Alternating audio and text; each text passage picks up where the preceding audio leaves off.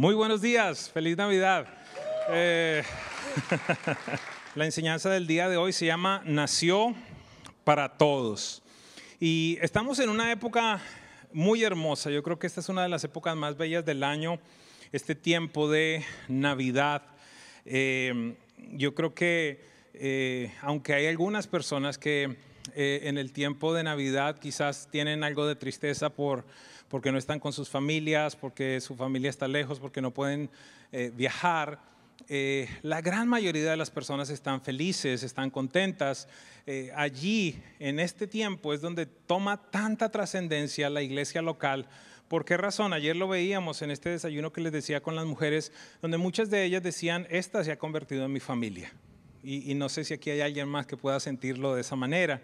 Eh, la, casa de Dios, la iglesia, los grupos de conexión se convierten en esa familia extendida. Cuando muchas veces estamos solos allí, entonces es donde venimos a tener nuevos hermanos, nuevas hermanas en, en la fe y que se convierten en parte muy importante en nuestra vida. Y de alguna manera, creo que muchas cosas cambian en el ambiente. Si hay algo específico que sucede es un cambio. Eh, la gente hasta maneja de mejor forma y aunque maneje mal, pues a usted como que no le molesta tanto porque no sé, como que, como que está en paz uno. ¿O será que solo soy yo? ¿Cierto que sí? ¿Cierto que como que todo, usted todo lo ve más bonito, las luces?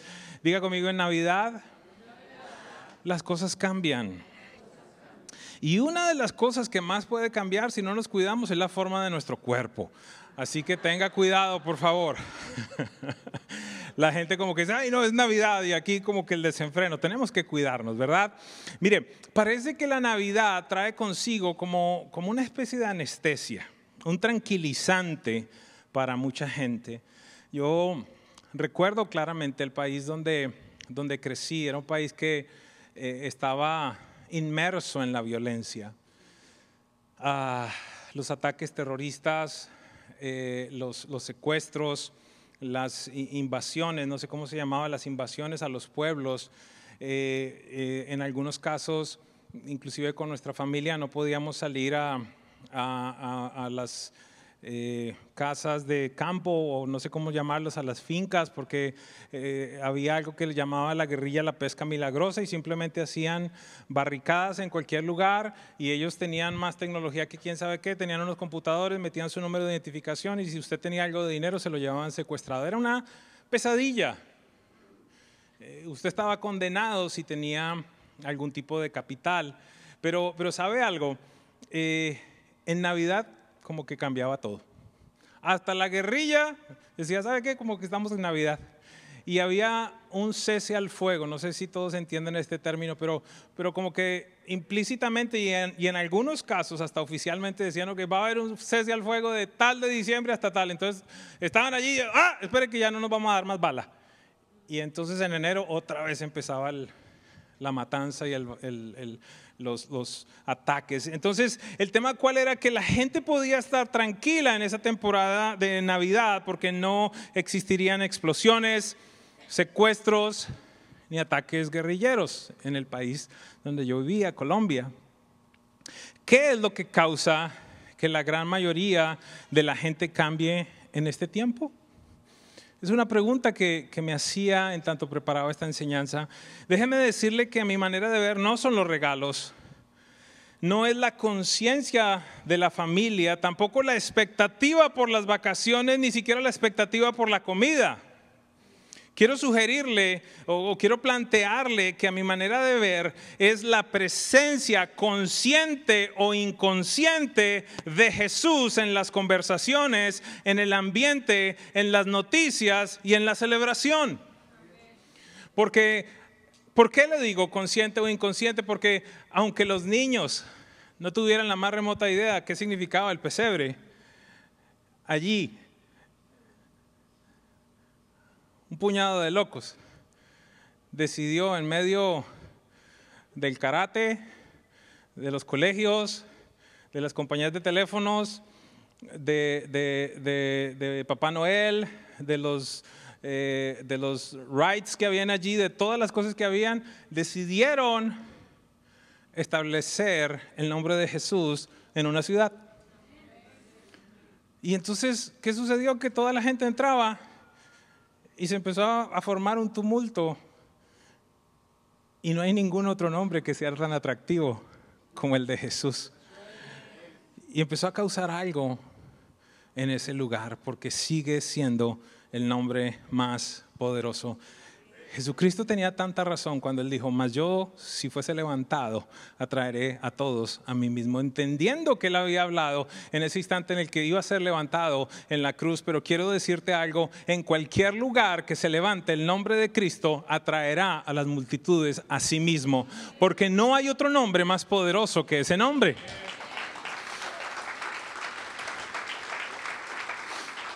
Así que inconsciente o conscientemente, el nombre de Jesús manifiesta un gobierno nuevo y Él es el príncipe de paz. Eso es lo que se genera dentro de muchas otras cosas. Pero la pregunta es, ¿esto es algo nuevo? No, para nada. El nacimiento de Jesús cambió la agenda del mundo. La próxima semana estaré hablando de por qué razón, por ejemplo, estos hombres sabios viajaron miles de millas, por qué razón los pastores acudieron al pesebre ¿Qué fue lo que sucedió? ¿Por qué razón se turbó Herodes y se turbó toda Jerusalén al escuchar que había nacido un nuevo rey? Esta historia no es nueva. Aunque una persona desee declarar que no cree en Dios, que tiene dudas sobre su existencia o que la historia de Jesús es una fábula, cada vez que se escribe una carta o cuando alguien tiene que escribir su fecha de nacimiento, tiene que invocar el nacimiento de Jesús. ¿Por qué razón? Porque el nacimiento de este ser dividió la historia de la humanidad entre antes y después de Cristo. Ojo. No dice antes y después de Buda, no dice antes y después de Mohammed. Antes y después de de Cristo en inglés para los muchachos, Agnus Dei, el año de nuestro Dios. Por esta razón te puedo reiterar que Jesús nació para todos. Jesús es un personaje tan impactante que no caminó más de 300 millas del lugar de su nacimiento. No caminó más allá de eso. Sin embargo, su nombre ha sido proclamado en todos los rincones del planeta Tierra. Dígame si esto no es impresionante. No escribió ningún libro. Sin embargo, ¿quién me puede negar que es el, personaje del cual más libros se han escrito en toda la historia? Y su libro es el libro de mayor ventas y seguirá siendo el libro de mayor ventas. Su libro, el libro que habla de la historia, de la historia de su padre, de la historia de él. No tuvo una compañía de marketing. Sin embargo, si tratáramos de calcular las regalías por el concepto de ventas de cosas que tienen que ver con Jesús, usted puede, usted puede coger a Marvel y puede coger a, Disney y puede coger hasta Star Wars, Mr. Miguel. Y las regalías de todas estas compañías no se asemejarían a lo que generan los pesebres, eh, las crucecitas, eh, las, eh, la Santa Cena, todo. ¿Por qué razón? Porque es un personaje sin igual.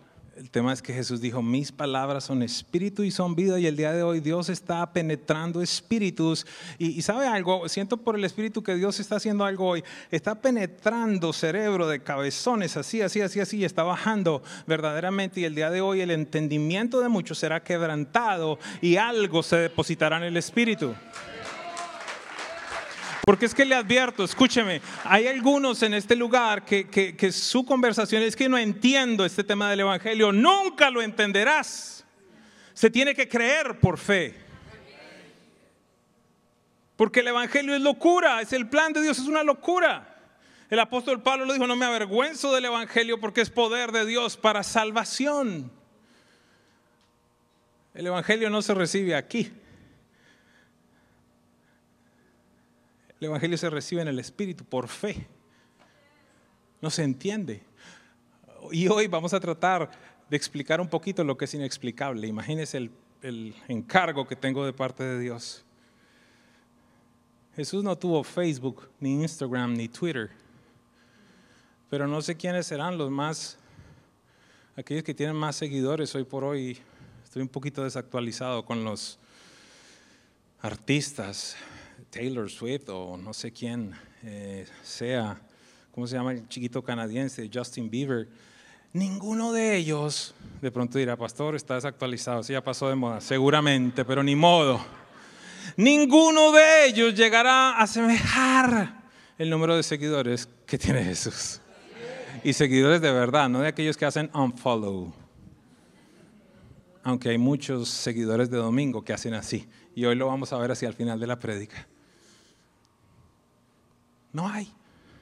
El libro de Isaías fue escrito unos 700 años antes del nacimiento de Jesús y profetizaba, anunciaba sobre él lo siguiente. Isaías 9:6 dice lo siguiente, porque un niño nos ha nacido, diga conmigo un niño, un hijo os ha sido dado, diga conmigo un hijo, y la soberanía reposará sobre sus hombros. Espere porque aquí empieza a decir algo bien interesante.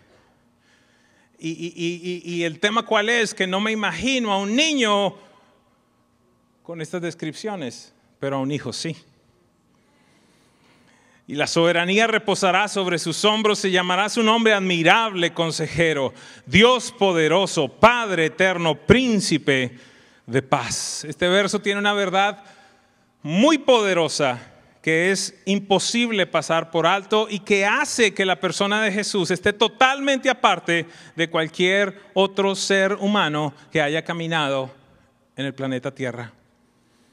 Dice allí la Biblia, un niño ha nacido, un hijo os ha sido dado, un bebé nació, Jesús, pero nos fue dado a la humanidad un hijo, el Cristo ese nunca nació, ese existió por la eternidad, el ungido, el rey de reyes, aquel por el cual todas las cosas fueron hechas por la palabra de su poder. No sé si hay alguien que está entendiendo esto en esta mañana. Por esa razón, y necesito aclarar eso, María no es la madre de Dios, María es la madre de Jesús. Dios no tiene madre.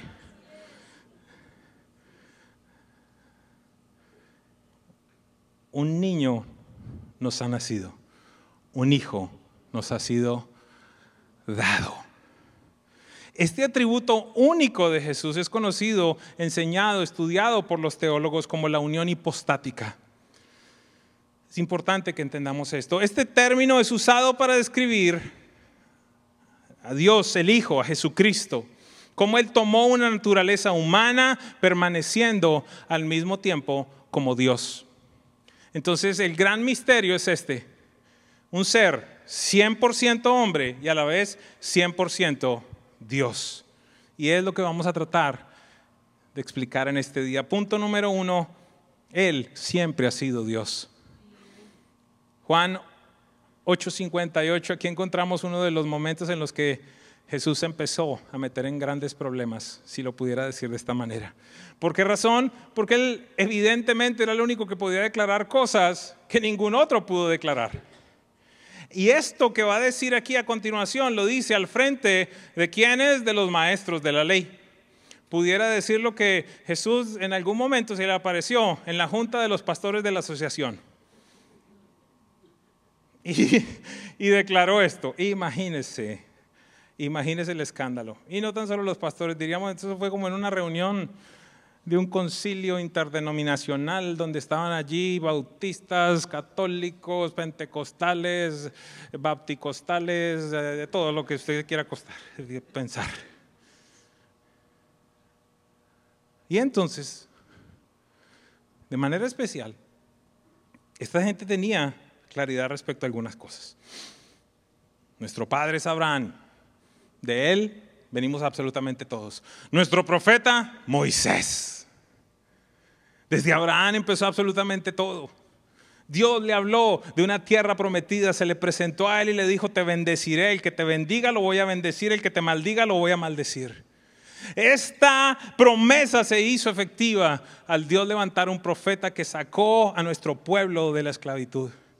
Y esta verdad empezó a hacerse una realidad en el momento que este nuestro profeta Moisés tuvo un encuentro con Dios en una zarza que ardía y no se consumía. Ante tan impresionante espectáculo, Moisés recibe instrucciones de aquel Dios de ir y sacar a un pueblo que estaba esclavizado por 430 años y hace una pregunta muy válida. Y si me dicen, si me hacen el cuestionamiento de quién me está enviando a liberarlos, ¿qué les digo? Diles que yo soy, te envía. Oh, gracias. Pues, no, tremenda, tremenda aclaración. Algún día vamos a aprender un poquitito más. Ese yo soy no simplemente es el Señor, sino es aquel que se propone de todas las maneras posibles de mostrar su amor por ustedes. Yo soy, te envía. Entonces, tratemos de ver esta escena. Jesús está ante los maestros de la ley. Se genera una discusión y responde Jesús de la siguiente manera. Ciertamente les aseguro que antes que Abraham naciera, yo soy. Algunos de ustedes pudieran decir, espérate, espérate, ahí esa Biblia la redactaron mal, no pasó por un editor. Ahí hay un problema de tiempos. ¿Cómo que antes de que Abraham naciera yo soy? Ahí, hay un error, lo, lo pueden ver. ¿Cómo debería ser? Supuestamente entonces, antes de que Abraham naciera yo era. No. Es que aquí Jesús lo que estaba diciendo es, ¿se acuerdan del que se le presentó a Moisés. Yo soy. Y el padre de ustedes, Abraham, antes de que él naciera, yo soy. La respuesta de estos hombres, agarrar a pedradas a matarlo. No sé si estamos comprendiendo qué es lo que está pasando. Nadie tenía la capacidad de decir eso. Antes de que el padre de su fe naciera, yo soy, el mismo que se presentó delante de Moisés. Es más, yo creo que, aunque no lo dice allí, yo creo que en algún instante Jesús debió decir, ¿se acuerdan que Moisés dijo, Dios levantará a otro profeta mayor que yo? De él estaba de mí estaba hablando. Juan 10:10, 10, otra declaración aún más atrevida de Jesús, un verso muy pequeñito, el Padre y yo somos uno. Esta semana hablaba con un hombre y apenas le dije una primera parte, se alegró y después se entristeció. Porque mientras estamos hablando le digo, wow, tú te pareces tanto a mí, me dice, hace como 10 años cuando no había sido tratado.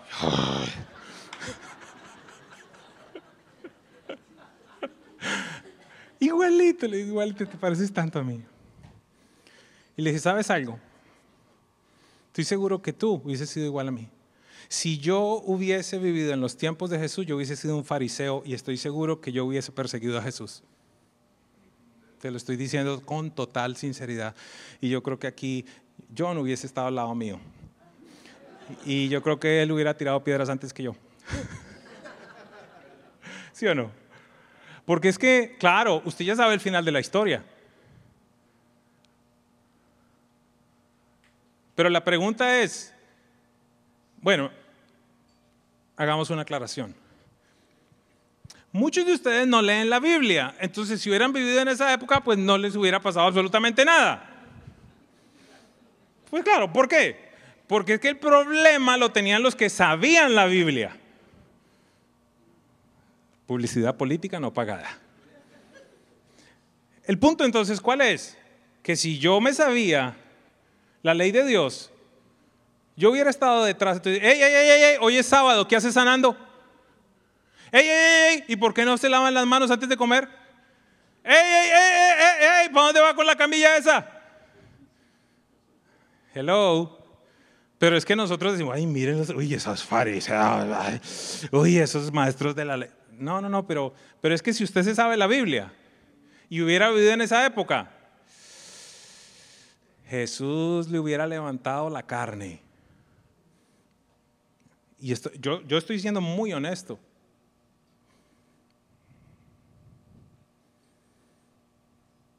Ya sabemos el final de la historia. Pero este tipo de declaraciones, cuando Jesús dice, no, es que yo soy el Señor del sábado. ¿Cómo que el Señor del sábado?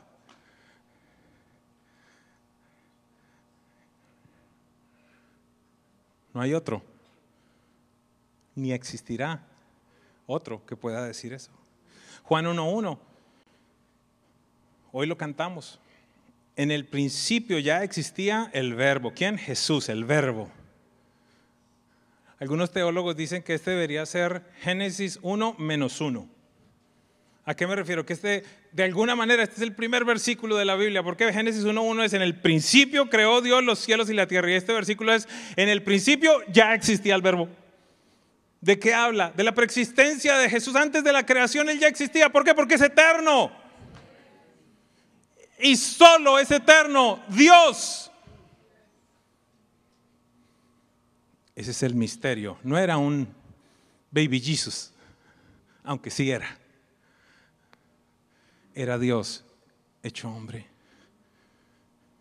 En el principio ya existía el verbo y el verbo estaba con Dios, coexistencia, otro igual a Dios. Y el verbo era Dios, autoexistencia, Dios mismo. El Hijo nos fue dado. Punto número dos, pero en la encarnación Jesús tomó la forma humana. Ese es el misterio. El Hijo nos fue dado. Juan 1.14, unos versos más adelante, dice lo siguiente, hablando de este mismo verbo, de la palabra de Jesús. Y el verbo se hizo hombre y habitó entre nosotros y hemos contemplado su gloria, la gloria que corresponde al Hijo unigénito del Padre, lleno de gracia y verdad. Este es el gran misterio. Filipenses 2, 5 al 8 es uno de los pasajes que mejor describe este proceso que vivió Jesús. Y es la invitación que Dios le hace a sus seguidores, a sus verdaderos discípulos. La actitud que ustedes deben, deben tener es la siguiente. La actitud de ustedes debe ser como la de Cristo Jesús, quien siendo por naturaleza Dios, este versículo no necesita explicación, quien siendo por naturaleza Dios, no consideró el ser igual a Dios como algo a que aferrarse. Por el contrario, se rebajó voluntariamente, tomando la naturaleza de siervo, haciéndose semejante a los seres humanos, y al manifestarse como hombre, se humilló a sí mismo y se hizo obediente hasta la muerte y la muerte de cruz. Lo que necesitamos entender es que ya era suficiente humillación para Dios hacerse hombre, pero no le bastó. Se hizo siervo. Uy, acá hay una enseñanza impresionante. Y no le bastó hacerse siervo, sino que se hizo maldición. Porque está escrito, maldito el que muere clavado en una cruz. Le decía esta semana una persona, tendrás tanto de Dios en tu vida como estés dispuesto a morir.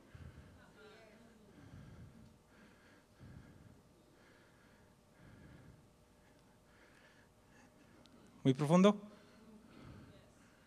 en tu capacidad de morir. Porque es que cada cuánto es que toca morir, cada Navidad. Si alguno quiere ser mi discípulo, tome su cruz cada 24 de diciembre y en Semana Santa. Tome su cruz cada... El proceso cristiano es un continuo morir para que Él viva. Y nosotros lo cantamos, ya no vivo yo, Cristo vive en mí. ¿En serio? ¿Qué tanto deseas que Dios te utilice? Va a ser proporcional a tu capacidad de muerte. Entonces algunas personas me dicen, es que yo he cambiado un montón. Yo le digo, te felicito. Ahora ve a un nivel más profundo. Ahora sirve. Y entonces después están sirviendo y dicen, ¿has visto cómo sirvo? Bienvenido. Ahora muere.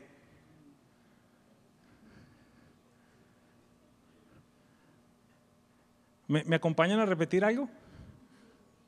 ¿Sí o no? Diga conmigo, en el reino los ascensos son hacia abajo. Bendito Dios, santo.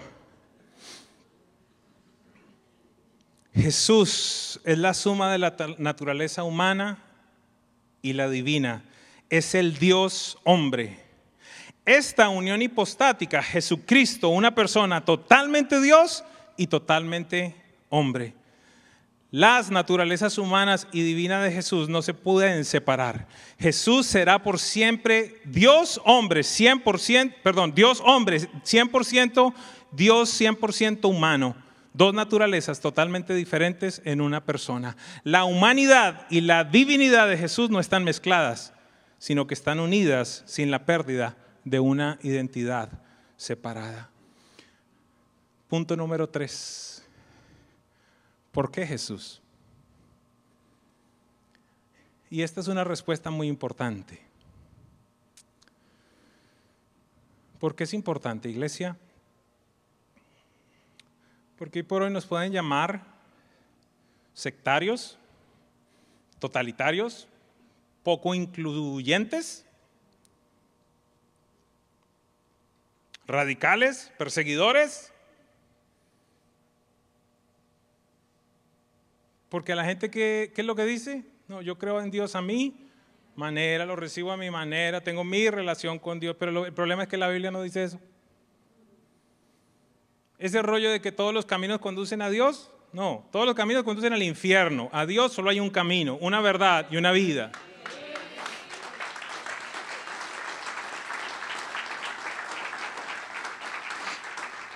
Y para los jóvenes de manera particular es incómodo. Pero a mí no me importa que sea incómodo, sino que sea verdad. Porque ustedes desde pequeñitos están creciendo con un cerebro que está siendo lleno de información donde le dicen reciban todo, acepten todo, todo es bueno, todo es igual. Si tu corazón siente que está bueno, está bien, pero el problema es que Dios dice porque engañoso y perverso es el corazón, ¿quién lo conocerá? Solo Dios, dice a continuación. ¿Por qué Jesús? porque era el único calificado. Ningún hombre jamás ha tenido la capacidad de vivir sin pecado como Jesús. Hebreos 4:15 dice que tenemos un sumo sacerdote que fue tentado en todas las cosas, pero sin pecar. Y sé que muchos pueden decir, ah, pues para él sencillo porque era Dios. No. 100% Dios, 100% hombre. Y si dice tentado en todas las cosas es todas las cosas.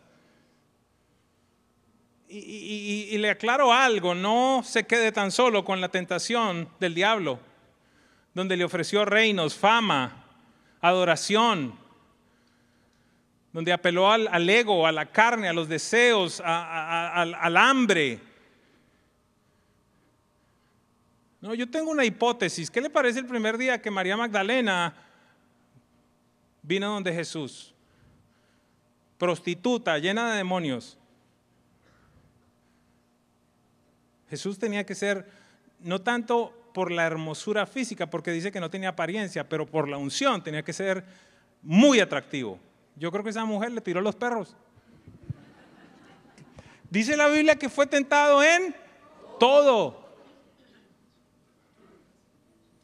Lo tuvieron que tentar sexualmente, financieramente, hasta en los impuestos.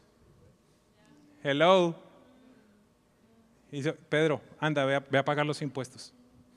Alguien tiene que escuchar eso. En los diezmos fue tentado. ¿Hay que, hay que diezmar, Señor, o no hay que diezmar?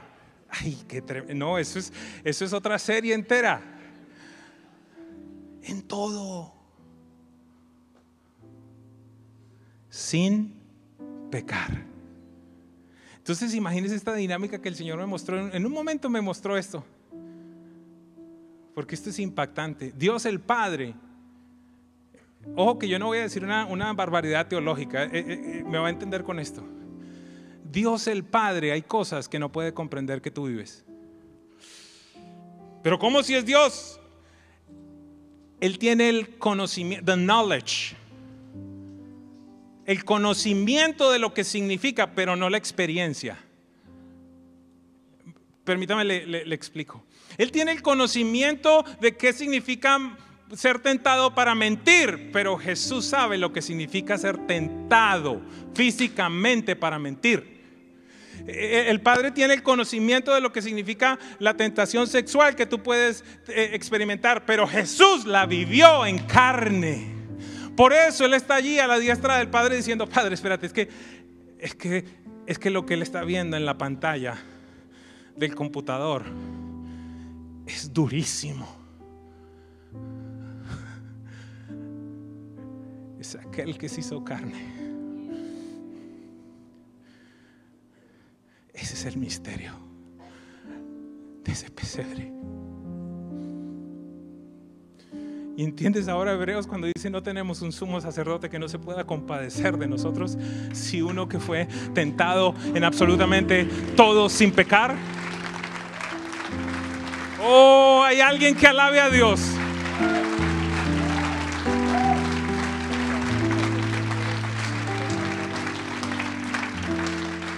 ¿Por qué Jesús? ¿Por qué Jesús? Porque Romanos 6:23 dice, pues la paga que deja el pecado es la muerte, pero el regalo que Dios da es la vida eterna por medio de Cristo Jesús nuestro Señor. ¿Por qué Jesús? Porque Romanos 3:23 dice, por cuanto todos, todos, todos hemos pecado y no alcanzamos la gloria de Dios.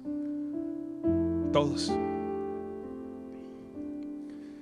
La Biblia dice de Jesús en 1 Corintios 15, 3 y 4, Pablo dice, yo les transmití a ustedes lo más importante y lo que se me ha transmitido a mí también. Cristo murió por nuestros pecados, tal como dicen las escrituras, fue enterrado y al tercer día fue levantado de los muertos, tal como dicen las escrituras. Ojo, la cruz importantísima predicamos muchísimo de la resurrección, importantísima, pero es que no hubiese existido sin una vida libre de pecado.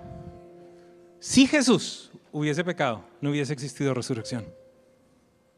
La resurrección lo que muestra es el beneplácito del Padre diciendo, recibo el sacrificio del Cordero perfecto.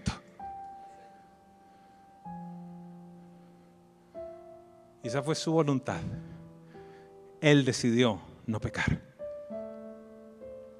Primera de Juan 2.2 dice, Él mismo, Jesús, es el sacrificio que pagó por nuestros pecados y no solo los nuestros, sino también los de todo el mundo.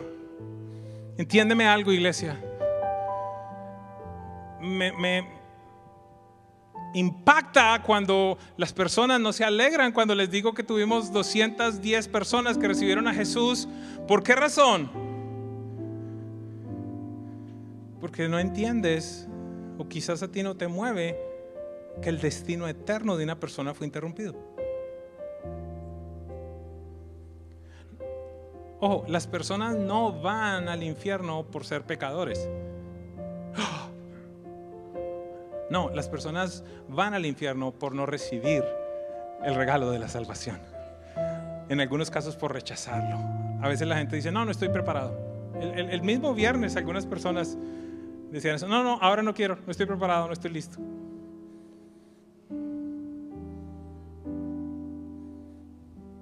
Y ahí es donde me conmueve la pasividad de la iglesia que tiene el poder de cambiar el destino eterno de alguien y enmudece. Una persona se me acercó ahora, alguien que considero un discípulo verdadero y un evangelista, alguien de aquellos que yo les digo que que verdaderamente una de las áreas donde se manifiesta si somos o no seguidores es en nuestro proceso de evangelización. Me dice, pastor, qué impresionante. En los últimos dos años de mi vida he evangelizado a 26 personas y el viernes a 30. Dígame si no fue poderoso lo que Dios nos mandó a hacer. ¿Dónde estabas tú?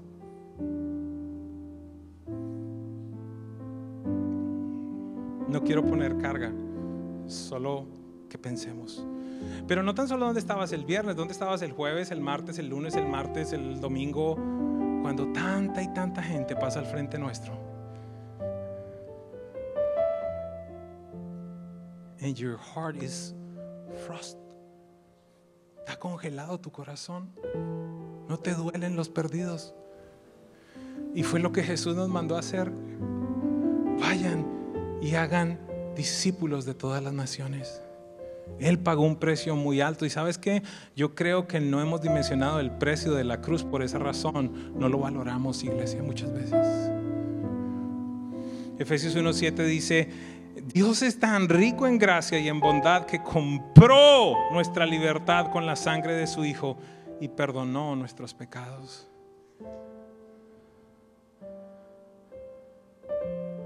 Yo no me imagino si Dios santo.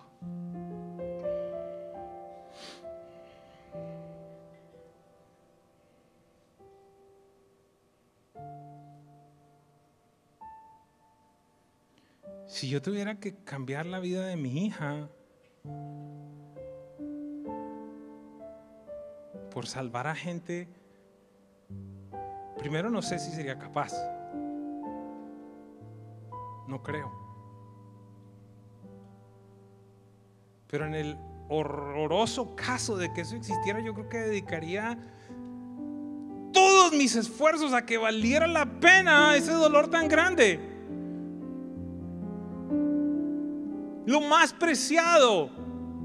Dios lo entregó para que nosotros nos dediquemos a jugar a la iglesia.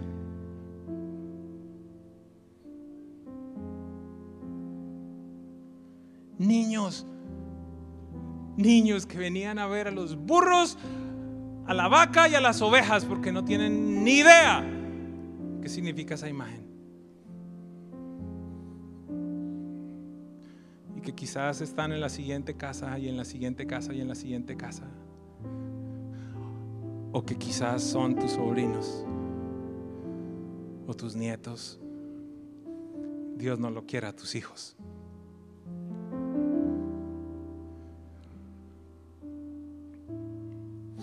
Hebreos 9:27 dice, y así como cada persona está destinada a morir una sola vez y después vendrá el juicio, así también Cristo fue ofrecido una sola vez y para siempre a fin de quitar los pecados de muchas personas. Cristo vendrá otra vez, no para ocuparse de nuestros pecados, sino para traer salvación a los que esperan con anhelo su venida.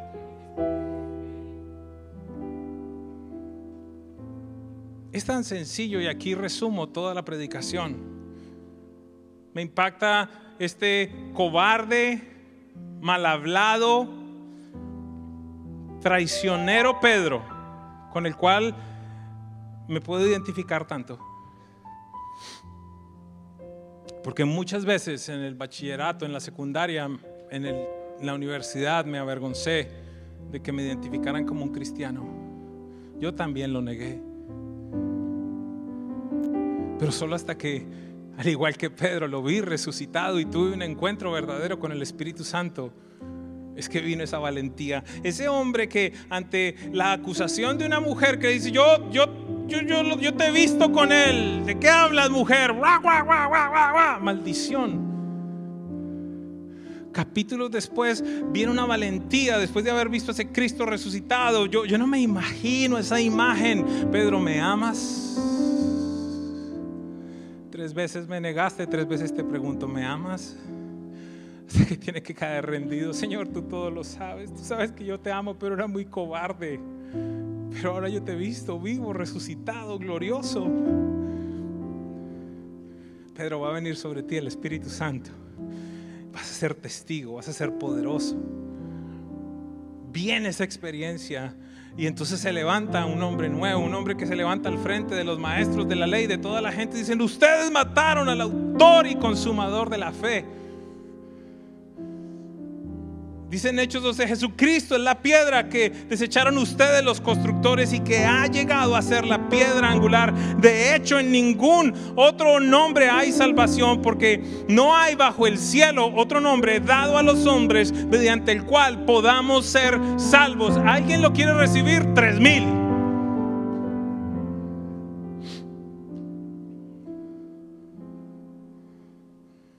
Vuelve a predicar después. Cinco mil. Yo no tengo plata, no tengo oro, pero de lo que tengo te doy en el nombre de Jesús. 38 años ya se rompen. Levántate y anda. Donde pasaba Pedro, ponían los enfermos para que por lo menos la sombra les tocara.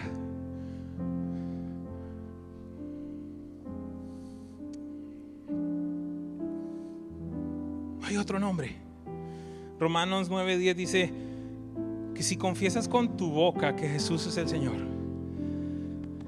y crees que Dios lo levantó de entre los muertos, serás salvo. Verso 10, porque con el corazón se cree para ser justificado, pero con la boca se confiesa para ser salvo. Alguien puede decir, wow, entonces, entonces no tan solo es una cosa la que se necesita para la salvación, por favor no se equivoque. Porque aquí pareciera que son dos. No, es una. Dice allí que tú crees con el corazón para ser justificado. ¿Qué significa eso? Cuando tú crees, eres justificado, se te aplica el sacrificio de Jesús y ya la penalidad, diga conmigo penalidad, del pecado se levanta de ti. Es que al ver en el original este concepto de salvación, tienes que saber, porque la salvación se manifiesta en la salvación de la penalidad, en el pasado la penalidad del pecado, en el presente del poder del pecado sobre tu vida para que el pecado ya no tenga poder sobre tu vida en el presente y en el futuro la salvación se manifestará de la presencia del pecado en tu vida. Entonces acá no son dos cosas, es una. Eres justificado por creer, pero adicional allí dice que debes confesar. Entonces dice allí, confiesas con tu boca. Y entonces allí viene la salvación en el presente. Confiesas con tu boca, pero confiesas con tu matrimonio, confiesas con tu vida, confiesas con tu manera de manejar tu negocio, confiesas con la manera como te comportas con tu esposa, confiesas con la manera como haces tus impuestos, confiesas con tu generosidad. No sé si hay alguien que me siga. Se manifiesta la salvación por medio de tus obras. ¿Cuál es el problema que tenemos, iglesia? Y con esto cierro. Necesito que me hagan un acercamiento en la cámara de atrás, para los que están en el internet, y que todos me miren en este momento. El problema que tenemos es el siguiente. Que hay mucho creyente que listo, ya, ya confesó, y su destino es el cielo. No hay problema con eso. Pero es similar a los hombres o mujeres casados que cuando se van de viaje o salen el fin de semana por allí o van con los amigos, entonces sabe que son casados, pero entonces hacen lo siguiente.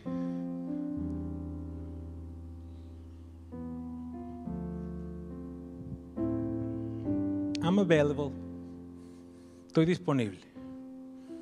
No voy a confesar mi compromiso. Aquí adentro, yo sé aquí estoy. Esos creyentes 007.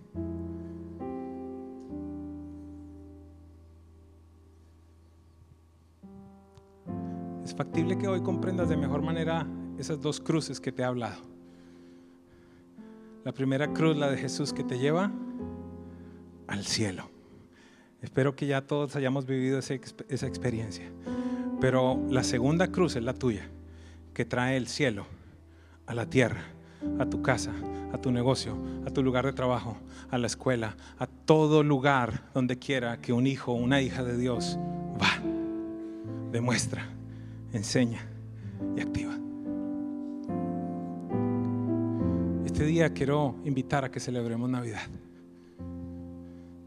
Es factible que tengas 15, 20, 30 años en la iglesia, 35, 40, o que nos visites hoy por primera vez. Pero hoy el niño puede nacer en tu corazón y el hijo te puede ser dado. De nuevo, aunque lleves muchos años, es factible que hoy estés entendiendo, entendiendo verdaderamente lo que esto significa.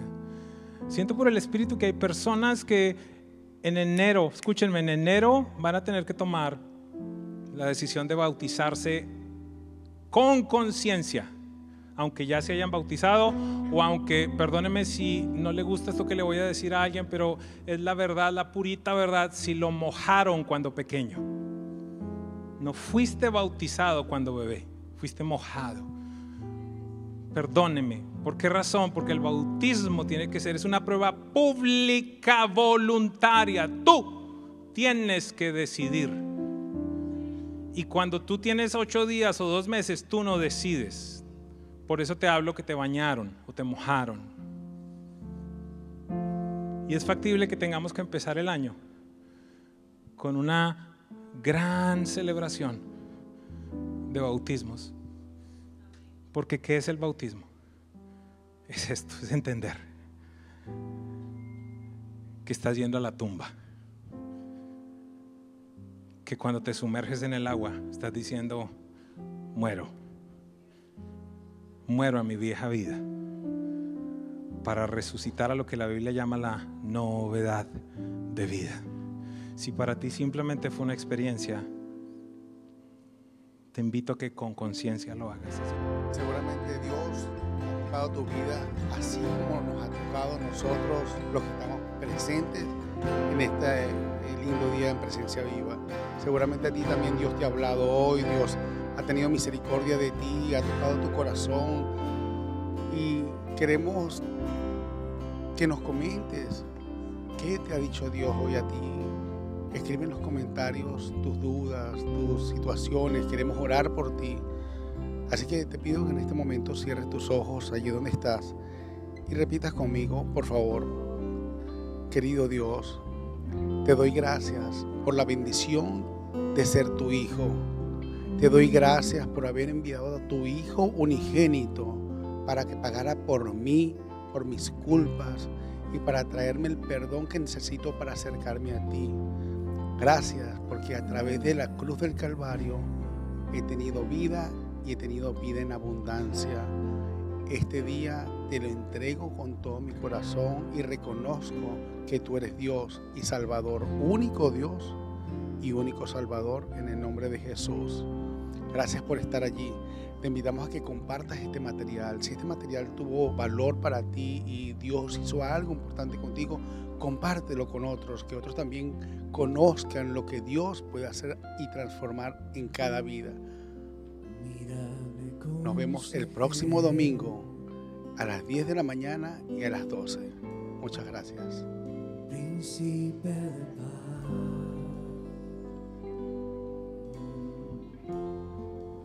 es aquel que se hizo.